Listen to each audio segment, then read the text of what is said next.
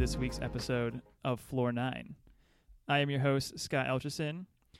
But before we dive into today's episode, let me give you a quick background on the IPG Media Lab. The IPG Media Lab is a specialized group dedicated to innovation, working across the Interpublic network. For over a decade, we've been evaluating new technology, identifying how it changes consumer behavior and media consumption, and providing our clients with actionable insights to help navigate the ever evolving media landscape. So, welcome to our podcast. Welcome to Floor 9. Big news this week Angel Mendoza is finally back. and it feels so good. How do you do this again? Am I do- am I doing this right? Yeah, you sound good so far. of course, we have from the strategy team Christina Andronli. Christina, has- say hello. Hello. We have Adam Simon Hello. and client service director, Mr. Benjamin Hone. Ben, say what's up. What's up?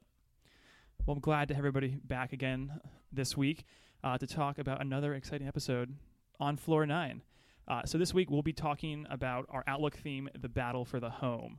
Uh, and before we dive into this large topic, uh, Adam, would you like to give us some background uh, on the battle for the home? Really, in 2017, where we started and how we are today, and how this is, the battle, for, excuse me, like the home in general, has really become emerging out of its uh, infant stages and it's becoming more prominent in our day to day lives. Yeah, we've been talking about the connected home uh, in one way, shape, or form for a really long time. But we're finally starting to emerge out of that uh, awkward adolescence where everybody's using different apps to control their devices, and all the setup is completely different and fragmented, and so not that straightforward or clear. Um, and it's w- what's really happening is we're seeing a platformization uh, of the the connected home, and that's largely being driven by uh, the voice assistants and the connected speaker market. Um, and uh, on one side, um, but I think the other thing that uh, we're starting to see is also um, just the TV be the, the second entry point into the home. Um, all of the, the major tech companies have a TV platform as well. Um, and that's not 100% utilized uh, as a connected home in the connected home ecosystem yet, but it is obviously controlling, along with the speakers, controlling all of the, the media that is coming into the house. Right. And I think the only thing I'd, I'd add to that was in 2017, it was really the year of the voice assistants. Uh, and when, and when, when, and when I look at it, that I think is one uh, just like major theme that has really sprouted the Yeah. like like the home platform. I think I think without the voice assistants um, and like and like the hype around that, it'd be um, a, a, a different uh, conversation or story that, that we'd be talking about right now. Yes, although I do think a major pet peeve of mine is that every uh, a lot of the mainstream press just treats the entire home platform as being about voice assi- assistance, and it's not. That's not the whole platform. I think that's part of our message. Okay. Well, shall we kind of review the different home platforms that we have today? Uh, so the, the like the main competitors are Amazon, Google, Apple, and possibly Facebook. Um, so when we look at Amazon, what are some strengths that Amazon has today? I think Amazon's platform, they started the earliest and currently hold about 70% of the smart speaker market, although there have been advancements in that, so we could see that number decrease this year. Um, what Amazon is really good at is shopping. So they obviously have a best in class shopping platform, and their voice assistant really serves as a conduit to that. So they are doing a pretty good job holding on to their share so far. Right. And notably, Amazon has just acquired Ring in a recent acquisition, estimated at one billion, but it hasn't been confirmed. Uh, and it seems like they're really starting to want to own the person's like front door um, through you know dropping a package off at your front door. Now they want to drop it off in your house. They want to be have a camera inside your house. So it seems like they're approaching this smart form, excuse me, this like, like the smart home from uh, like bettering their business uh, so it, it, I think it, you know, it, like this like directly impacts how efficient like their business can be and like how convenient it can be. Whereas Google, I'm a bit, you know, may, maybe like a bit uncertain about. I, f- I feel like they're just kind of playing catch up. They're just seeing that this is like a thing that's happening, and they don't want to be left out. So Google is interesting. Um, there was a study by Business Insider that ranked. They asked all the different smart speakers a variety of, I think, 500 questions. Google actually came out on top of that test. They answered over 80% of search queries correctly. Um, and that makes sense when you think about Google's history and DNA in search um, and wanting to future proof that going forward as more search moves on to voice platforms. Uh, what Google also has going for it, they have uh, a trove of data from YouTube as well as Android. And when you're able to layer those on top of each other, you can really get down to individual recommendations um, and getting people exactly what they want based on their past and their intent. So it seems like from like in like the home perspective, maybe just better search results that lead to better advertisings for them in the sense that like they can possibly just have better advertising in the home in a way. You mean what? What? Why is Google in the connected home in the right, first place? yeah, yeah, yeah. In, in the first place is I guess what I'm trying to get at here because again, from Amazon's perspective, it seems like this is like key to their business, which makes a lot of sense. But I feel like Google itself, like what is Google trying to do in here? Yeah, I, I think a lot of it is just about um, providing, uh, getting increased amounts of data on the users. Right? If you're an Android user, they know everything you do on your phone. They don't know um, uh, if you use a Chromecast, maybe they know what you're watching on your TV, um, but they don't know, you know, how late you stay up at night. If you're, for example, reading on a Kindle, they're not going to know uh, how late you're up reading. But if they know if your lights are on, then they do have a sense as to how late you're staying up and when you're waking up in the morning and things like that. Like I think there's, it, it's it's all with Google. It's always about getting more data and more Right. access to the user through that. Um, and the targeting, obviously, that informs targeting across all of their platforms. So it's not just necessarily about targeting on those home devices. It could be targeting uh, on YouTube videos or on search results on your computer at work or something. like lo- a lot of things with Google, it's a reactionary move too. And I think the point you made earlier is valid, which is the reason that Google is entering the space in the first place is because they recognize that Amazon is capturing some of that search market share away from the traditional text input search. And so they need to have a presence in the voice search space in order to continue to capture some of that attention so they can continue to support their business model with uh, ad revenue. makes a lot of sense. Good points all around. And um, again, notably in the news, Nest uh, has now recently joined Google's hardware uh, division. Uh, so it seems like they're trying to make uh, this you know home platform kind of an ecosystem, a lock-in of sorts. Like the new Nest, they now have a temperature sensor for in, in individual rooms. They, ha- they have a competing video door lock, so that kind of is a counter move to the Amazon Ring acquisition. And they also have their own smart lock now. So again, looking to control the front door the same way Amazon's trying to do that with their Amazon Key. Yeah. and I love it. But to your earlier point, Adam, you said that's a nascent space, hundred percent. But I feel like it's so expensive. So newcomers trying to get into a space, I feel like Nest's price point is way too high when it comes to those specific. Yeah. I, I, the idea is great. I would love to buy it, but I said it to myself. like, I'm not going to spend that much money for those little things that are Yeah. fifty dollars each. I think. to like nest your entire home. Like it makes sense for the thermostat. It's like a one-time, one thing purchase. You know, if you're gonna replace your thermostat for two hundred and fifty dollars, then uh, the original Nest seems like an obvious thing. But yeah, a lot of these accessories get really expensive. I, I think that's a good uh, uh, jumping off point to one of the other talking points that we have is just how um, all of these devices. We, we've only mostly been talking about the newer devices, but there's also connected ovens, connected fridges. There's the whole connected toilets that we saw at uh, CES. There's a whole ecosystem of things in our homes that will one day be on the internet and connected to each other. Um, and that's why these platforms are important, is because you know Google's probably never going to make a toilet, um, but a connected Kohler toilet should be able to talk to the rest of your stuff. But the upgrade cycles for these things are so long. So uh, probably for most people, you're not going to in- install those Nest sensors in every you know every uh, room in your home. But eventually, you might move into an apartment or buy a new home that's new construction that does have a lot of this stuff built in. And I think that obviously that's you know a really long uh, uh, sort of upgrade cycle. It's going to take a while. The deployment phase for connected home is definitely going to last um, you know probably 20 years before all this stuff is common everywhere. But uh, you know you got to start somewhere. Yeah, and this is where I think it might be a good segue into the Apple, I mean the Foxconn Belkin acquisition because Belkin it makes hardware for the smart home. So theoretically, they could make the same products as Nest is creating, but at a very low price point or a lower price point. Um, that will actually somebody like me that wants to get into smart home area. Why not? If I could spend half the price on the same thing, and it will definitely be connected to HomeKit, it just makes more sense. also with a trusted brand. Yes. It's an existing trusted brand. I think that's part of the key for Foxconn because they could make that stuff themselves anyway. But uh, this way, they have that brand that a lot of people in um, in the U.S. anyway trust. hmm Today it is still very fragmented, and do we think that is the way this market is gonna is gonna stay? Curious to know your, like your guys' thoughts on the fragmentation or consolidation of the smart home. I think that Alexa and the Google Assistant both benefit from fragmentation in the smart home because there are so many different devices that you can now that can now come online. They just serve as that interface layer that and so they want to be able to play nice with everyone so that more of your connected devices are on their platform and you'll choose to interact with that platform more. As Christina was saying before, there are pros and cons for each of them. Some of them, you know, you, you might have a Google Assistant to give you more uh, broad information or to control your light switches. And then you might also have Alexa in the home in order to order stuff. So, you know, those things are definitely don't. Um, they're, they're not mutually exclusive unless you have all Samsung devices, in which case you're stuck with Bixby. and nothing works with Bixby aside from Samsung.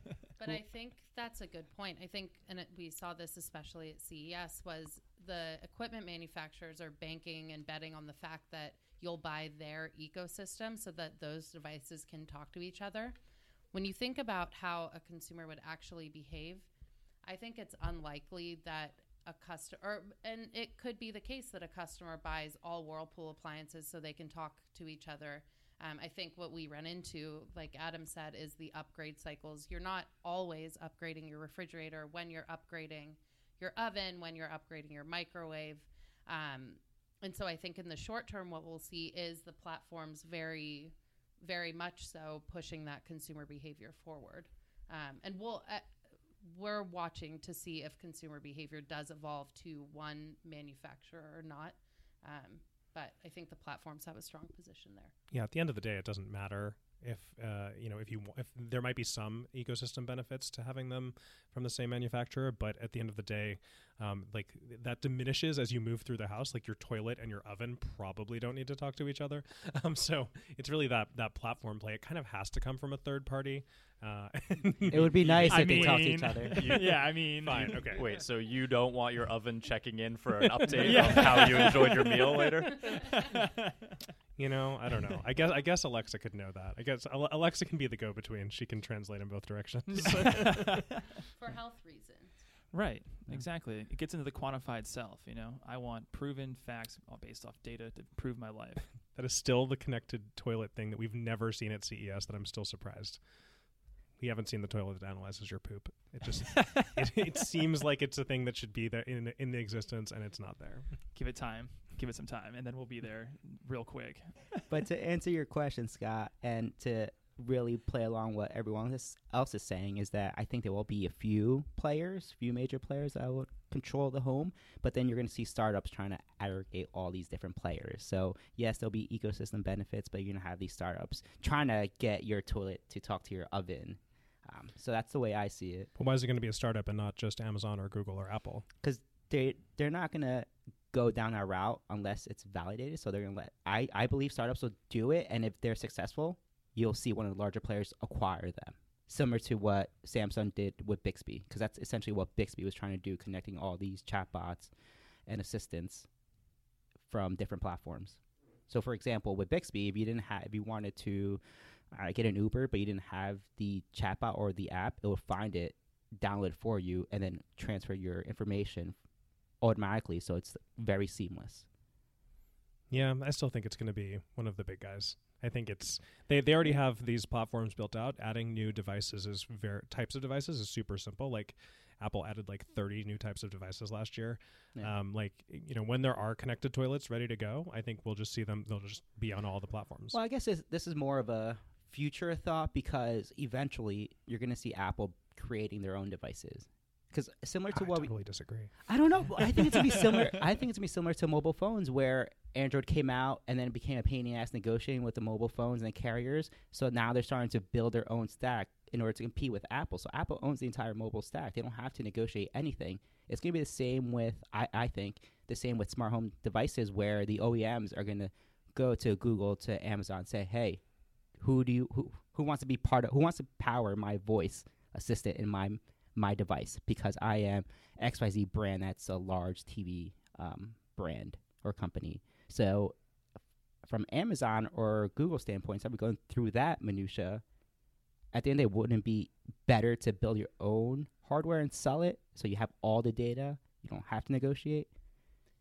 That would be interesting, and I think that would be a choice of scale versus exclusivity, right? If Sony were to say, I want Google to power all of my televisions, you're limiting your world, your available world, to only people that will use Google. Um, I think what we're seeing now is the voice assistants embedded in all devices, which is good for consumers because they have a range of options and they can optimize towards whatever is best for them or for all of them. Um, but that would be an interesting thing to see and dis- to see if someone would take make a decision like that. Well, and we actually are seeing that in the TV space, right? Like there are people embedding Fire TV, there are people embedding Chromecast and Android TV.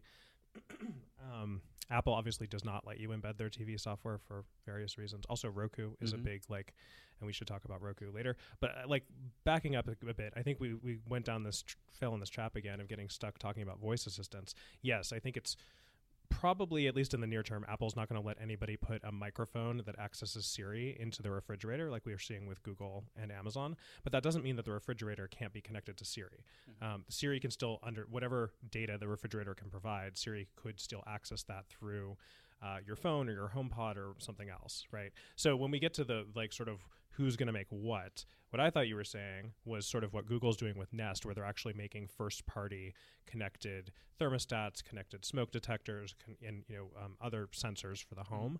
Um, Google seems to be pursuing that strategy. Amazon and Apple right now don't make any of that stuff themselves. They might promote certain manufacturers as you know being compatible, but they're not. uh, Um, I guess well, Amazon now makes the doorbell right with Ring, um, but uh, but they don't. Um, you know, I don't think any of them are going to get to the point where they're making ovens, right? Like, I don't think we're going to see. Um, we might see a Google Assistant and Alexa integration, but they're not going to be. Google's not going to be selling us ovens, um, and that's they that's might be, be they might be selling TVs though. Uh, well, but they're they've mostly partnered with other OEMs at this point, and it does. This is why I think the TV is an interesting space, is because we're starting to see the OEMs give up on their own proprietary software for the most part. Um, not entirely, but a lot of them are, are just moving over to Roku or Google or Amazon because that's what people want, and they realize like, why should I bother having a team maintain this software when I can just, you know, people want Google and Amazon, so just let them handle it. right. And i want to i, I, I want to continue off that point into this idea that again and i think we were, we already talked about a little bit but the media itself is really harping on voice assistants but what are some other ways that these major tech platforms are getting into the home? I know we mentioned tv there's that like there's there, there's still the mobile phone. That's a huge huge entry point as well as even wearables. Um, so thoughts? What do we what do we think here? Yeah, we didn't really uh, talk specifically about Apple and their platform, but um, having just set up a bunch of connected home devices, um, Apple's the advantage of Apple having um, a good interface on your phone and your iPad and other devices for home uh, stuff. The fact that the, there's a sometimes you just want to hit a button rather than shout across the room to your device, and I think that that's actually um, their their phone interface, but also the setup process is vastly simpler than um, Amazon and Google, and that it took them a while to sort of straighten all that out because for a while they were requiring um, manufacturers to build specific chips into their devices to connect to HomeKit. That was a terrible strategy. It did not work. Um, so now that they've backed away from that, I think we're going to see a lot more devices devices be compatible with Apple's platform as well. And the setup process is it's literally you point your camera at a code on the back of the device and it connects it to your network, and you don't have to do anything else. It's like ten times simpler than than than what uh, Amazon and Google have for their setup process. And I think that that's you know this stuff is complicated. It's not um, easy, and you're often if you're trying to connect a bunch of things in your house, buying stuff from different manufacturers who are going to have different setup processes and stuff like that. It's like it actually is nice to be able to do something super fast and easy like that. especially when you're used to setting stuff up by just plugging it in. And Right. That used to be good enough, and now at you know we need to make sure that we're eliminating instead of adding more steps. Totally. Right. And I think I think that's probably one of the biggest barriers to the smart home today is I feel uh, is just the setup process. Because you had a I mean, again, and we put in the show notes. You had a great tweet storm about your your afternoon setting up all the different products uh, between HomeKit and the different uh, platforms offered by Google and Amazon. So uh, I think that is still one of the biggest I would say again barriers as to uh, the, the smart home, but hopefully as these products develop, it, the, the actual setup process gets easier and easier. Um, Yeah, I think it's one of the big things stopping a lot of people from doing simple things like connecting your lights is just like well, that And- and Samsung Philips Hues cost like four hundred dollars. it's not cost four hundred dollars. right, well, but I think I think that it's uh, like there there's been a lot of um, talk of the need for sort of an easy onboarding like smart home in a box like just a few light bulbs and like a smart speaker is like enough to like get people going and Amazon's kind of doing that. They offer like in-home free in-home uh, advice using their um, services platform. You can get someone to come to your house and basically tell you what smart home devices to buy.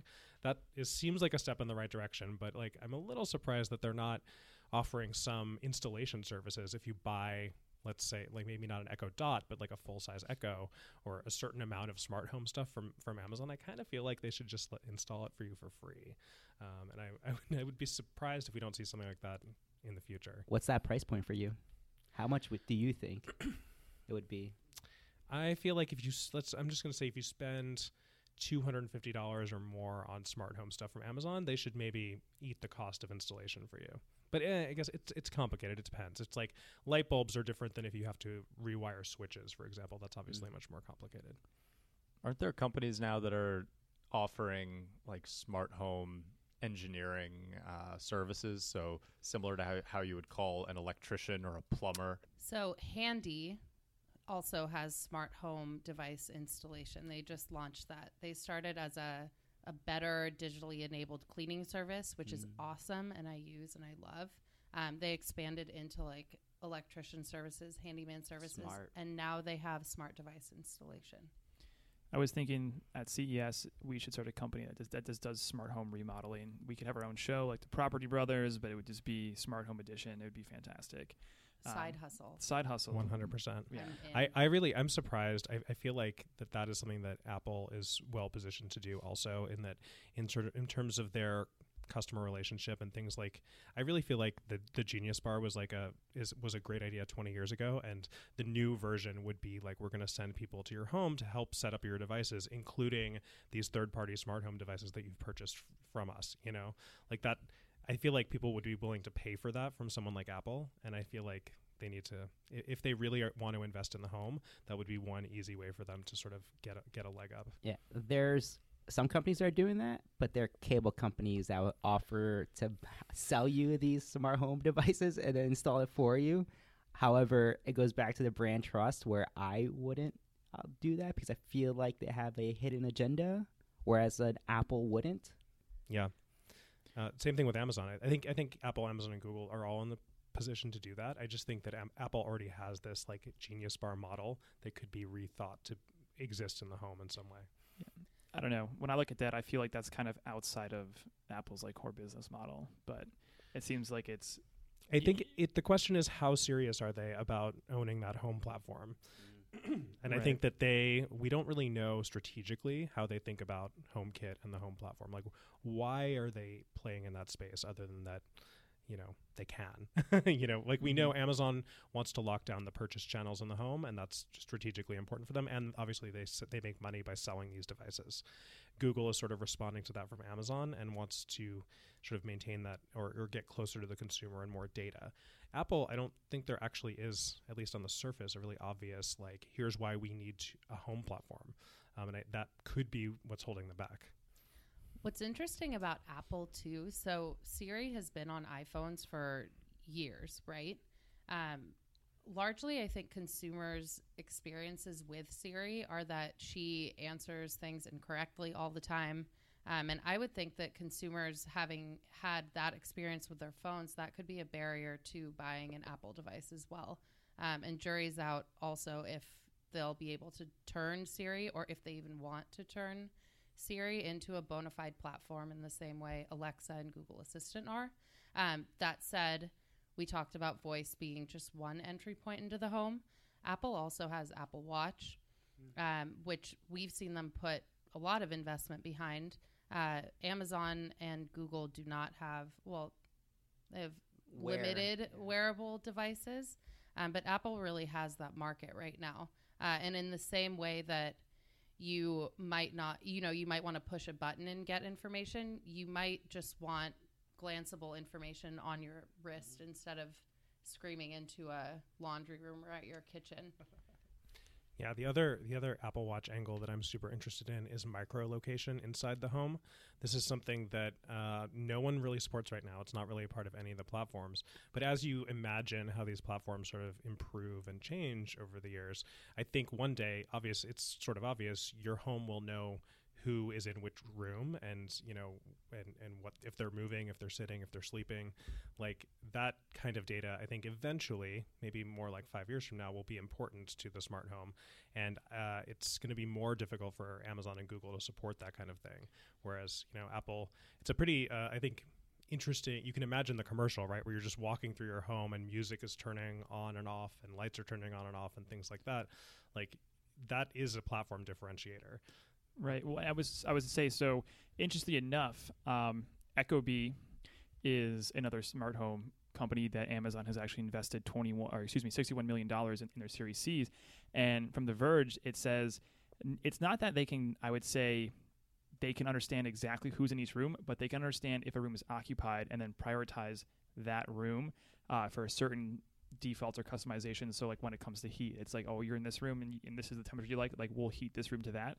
But again, there there are limitations because you, then you then you need like smart like vents to understand. You know, only blow heat or air into this one specific room instead of just like heating up the entire house until it hits this until this one room hits a certain temperature. So like there are still some limitations, but uh, you know Amazon I think is looking into understanding who is in whose room or which room. That's interesting. I, Apple is pretty cozied up to Ecobee also, um, and I did not know Amazon was an investor in them. So that's interesting. It's I guess it's as far as I can tell, Ecobee is by far the best um, thermostat other than Nest. So they're probably both just eager to have access to them. Mm-hmm. So we've talked about Amazon, we've talked about Google, and we've talked about Apple. Uh, the other major tech platform that we haven't talked about yet uh, is Facebook and I think there's a whole slew of conversation around this. Um, most notably, their actual uh, home speaker device that they were planning on rolling out has now been delayed based off of this new uh, Cambridge Analytica scandal.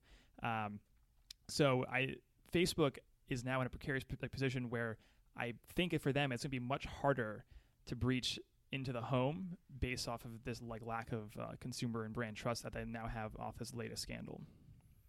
Yeah, I mean, this is I think in a best case scenario where the, the before pre Cambridge Analytica, Facebook was already at the bottom of the list of the four major tech companies in the U.S. in terms of uh, consumer trust. And um, uh, consumer trust is super important when we get to things like the home product, like home products and wearables, and excuse me, Trust is super important when we get to things like the home platforms and wearables, and certainly things like smart speakers. We know a big barrier to adoption of those speakers is uh, consumers who are wary of putting um, an open microphone into their homes. Uh, and I think one that had a giant Facebook logo on it would be even more terrifying to more, most people uh, than one that has an Amazon logo or a Google logo on it. Uh, and this just seems like it's probably a non starter for them, at least for a while. Yeah, it'd be interesting to see kind of what their uh, next moves in the home platform could have been. I think at a time at CES we used to talk about how possibly Roku uh, could have been an interesting acquisition for them, uh, but I, I'm assuming Roku's probably kind of staying as far away as possible from Facebook at this current moment in time.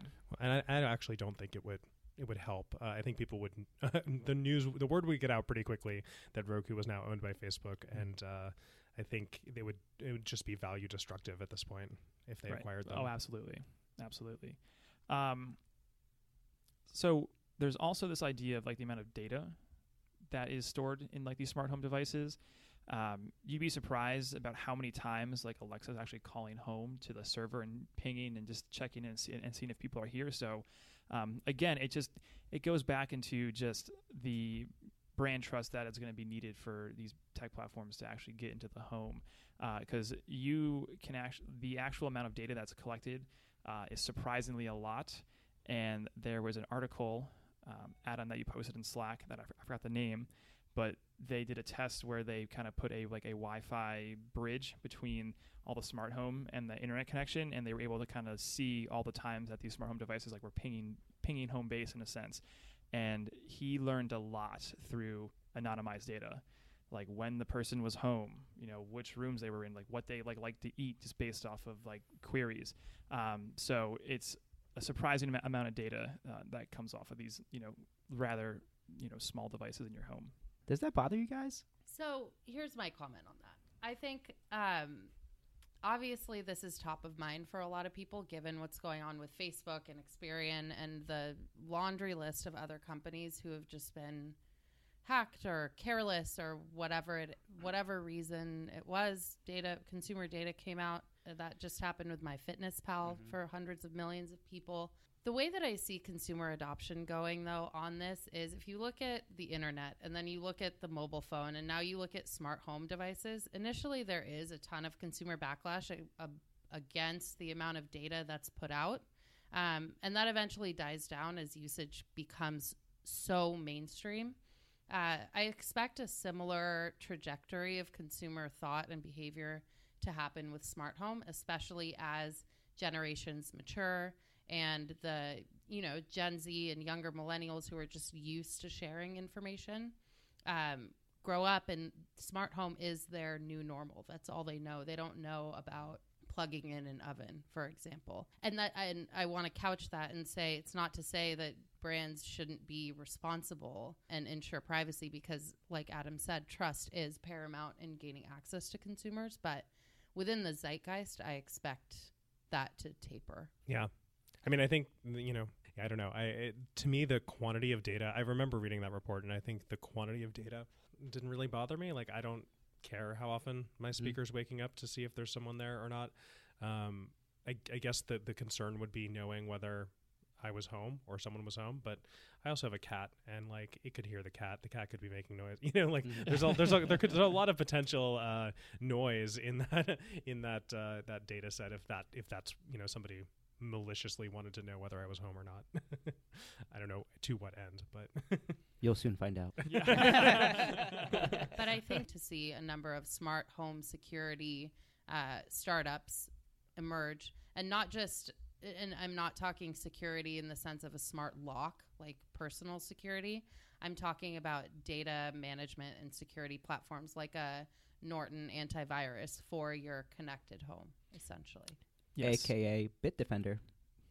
Bitdefender's new product is a hub that you put between your internet connection and your Wi-Fi, and it just monitors everything that's going on the network to prevent any uh, sort of like ma- ma- malicious attacks. Because when you start looking at the smart home, uh, every new IoT device that is connected prevents or is is a new vulnerability uh, into your home.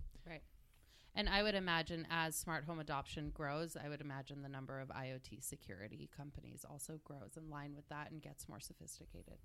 Yeah, and I think that is the more immediate danger because we've already seen that be a problem, right? There was um, last year there was an issue where one of the biggest botnet attacks ever came uh, through uh, some off-brand uh, security cameras. no, multiple devices. yeah, but I think Yeah. like the big one was like security cameras. So there Ah. was a some super cheap security camera that you could buy in Alibaba that there were just you know thousands and thousands of them out in the world, and that that's how they gained access to local networks is through those cameras because they were not secured very well. I, I, I'm pretty sure the password was like admin. It's so, I so got to that. I remember that. Art- I remember that article. The password and the username was admin one, admin one, all lowercase. That's Yeah. that's how they cracked that. No one sprained an ankle on that one. yeah, yeah. and see, this is the problem. Is like it. I'm sure it was it was running some you know version of Linux on it, and it was just some no one bothered to change the, the username and password to that, um, which the u- it was never exposed to the users who were setting it up. It was just you know uh, there was no way for you to even know really. Right. So the final thing we need to talk about here is what does all this mean for brands? Uh, Adam, I'll, I'll toss the mic to you first, and, and then we'll go around the table. Uh, I think one immediate implication is um, that we're starting to see uh, again, the major tech platforms minus Facebook really start to control the media channels into the home um, through connected speakers and connected TV devices. Um, right. So these are sort of new choke points into uh, the media ecosystems inside the home. So when most of our music is coming through a speaker that is, you know, made and controlled by um, Apple or Google or Amazon, and most of our television is coming through a TV, whether it's built into the TV or a, an external device that's also controlled by one of those companies. Um, it starts to sort of shift the you know the the balance of power away from uh, you know the, the content providers, whether that's Spotify or you know uh, NBC, um, or and and t- more towards the platforms again, um, which which uh, is really just a consolidation of power. Yeah. I, I, All that knowledge that's coming out. Yeah, right. I'm done. yeah. Keep all this in though. yeah. Well, so all of those interactions being consolidated through these different channels of voice assistants and through the television, through wearables, so on and so forth. So, as our connected activities are consolidated onto these platforms, it's really important for brands to have a presence that adds value to the user's experience because a 15 second audio spot is a it feels much more invasive in your living room when you are asking Alexa or the Google Assistant for something very simple like how much time is left on my washing machine than it would be uh, through a passive, you know, radio broadcast, for example. So the big takeaway for me is making sure that whatever presence we have, we're we're adding value so that users choose to interact with the brands because these technologies are giving a lot more choice to the consumer. Ben took mine. But eh, I'll- Well said, your Ben. face. Well said, Do Ben. you need some time? Because mine actually plays off what Ben. Angel, ta- said. take it away. mine was going to be like, don't just make an Alexa skill. right. Damn, mine was going to be making Alexa skill. Kidding. No. well, I mean, Angel, go ahead, say yours. I I don't even have one yet, so All right. Yeah, this is a toughie. But my thought is an extension to Ben's point where if you're a brand and you have an app and you have a presence with a community, now's the time to begin to think through what's that voice experience and also visual once voice gets onto the TV. Like, how are you going to build skills or content to complement that app, that community? So it's really how does this play into your overall strategy of just engaging the user throughout the day? I know it's a bit broad, but I haven't cracked this egg yet, but I will. no, that's a good point. Um, I can do mine. do yours. Uh, I think it's still early in the game, although we have seen a ton of recent developments and this we see this market accelerating. But I think um, designing for flexibility at this point, um, you unless you're you know you command massive scale and have the ability both financially and brand wise to do so, um, I think aligning yourselves with all voice assistants and being able to support all of them in the short term gives the consumer the most choice and expands your net, um, at least in the short term, while we see how this plays out. Then you double down on one that works. I like it. That's great. Thanks, Angel. So, just from a like a security perspective, when you look at um, data and data privacy, uh, to be a brand and to get into the smart home, you first have to you know make sure that consumers believe that you'll be able to keep this uh, really personalized information about them secure. Uh, and then from there, that gives you access into a person's live that you can there, uh, you know, better personalize their day-to-day interactions. And this becomes like a, a really interesting, you know, competitive advantage for brands. Like only the brands that are able to really own this consumer trust will have access, in a sense. Scott, I think the point you bring up around trust is a really good one too, because I think, especially like we've seen with Facebook recently, uh, if you get into the home based on that trust, consumers will also very easily kick you out of their homes if you are to violate their trust in a very serious way. And with that, if you're looking for more great content, please check out our website, ipglab.com. Uh, there, you can subscribe to our newsletter that comes out once a week. That's fantastic. Uh, you can follow us on our social channels, which is at IPG Lab for both Twitter and Instagram. Uh, check out our Medium blog, which also can be accessed through ipglab.com. And finally, tell, t- tell your friends, share, give us an iTunes review, whatever you can do. We'd greatly appreciate it. With that, thank you, everybody here, and we'll talk soon.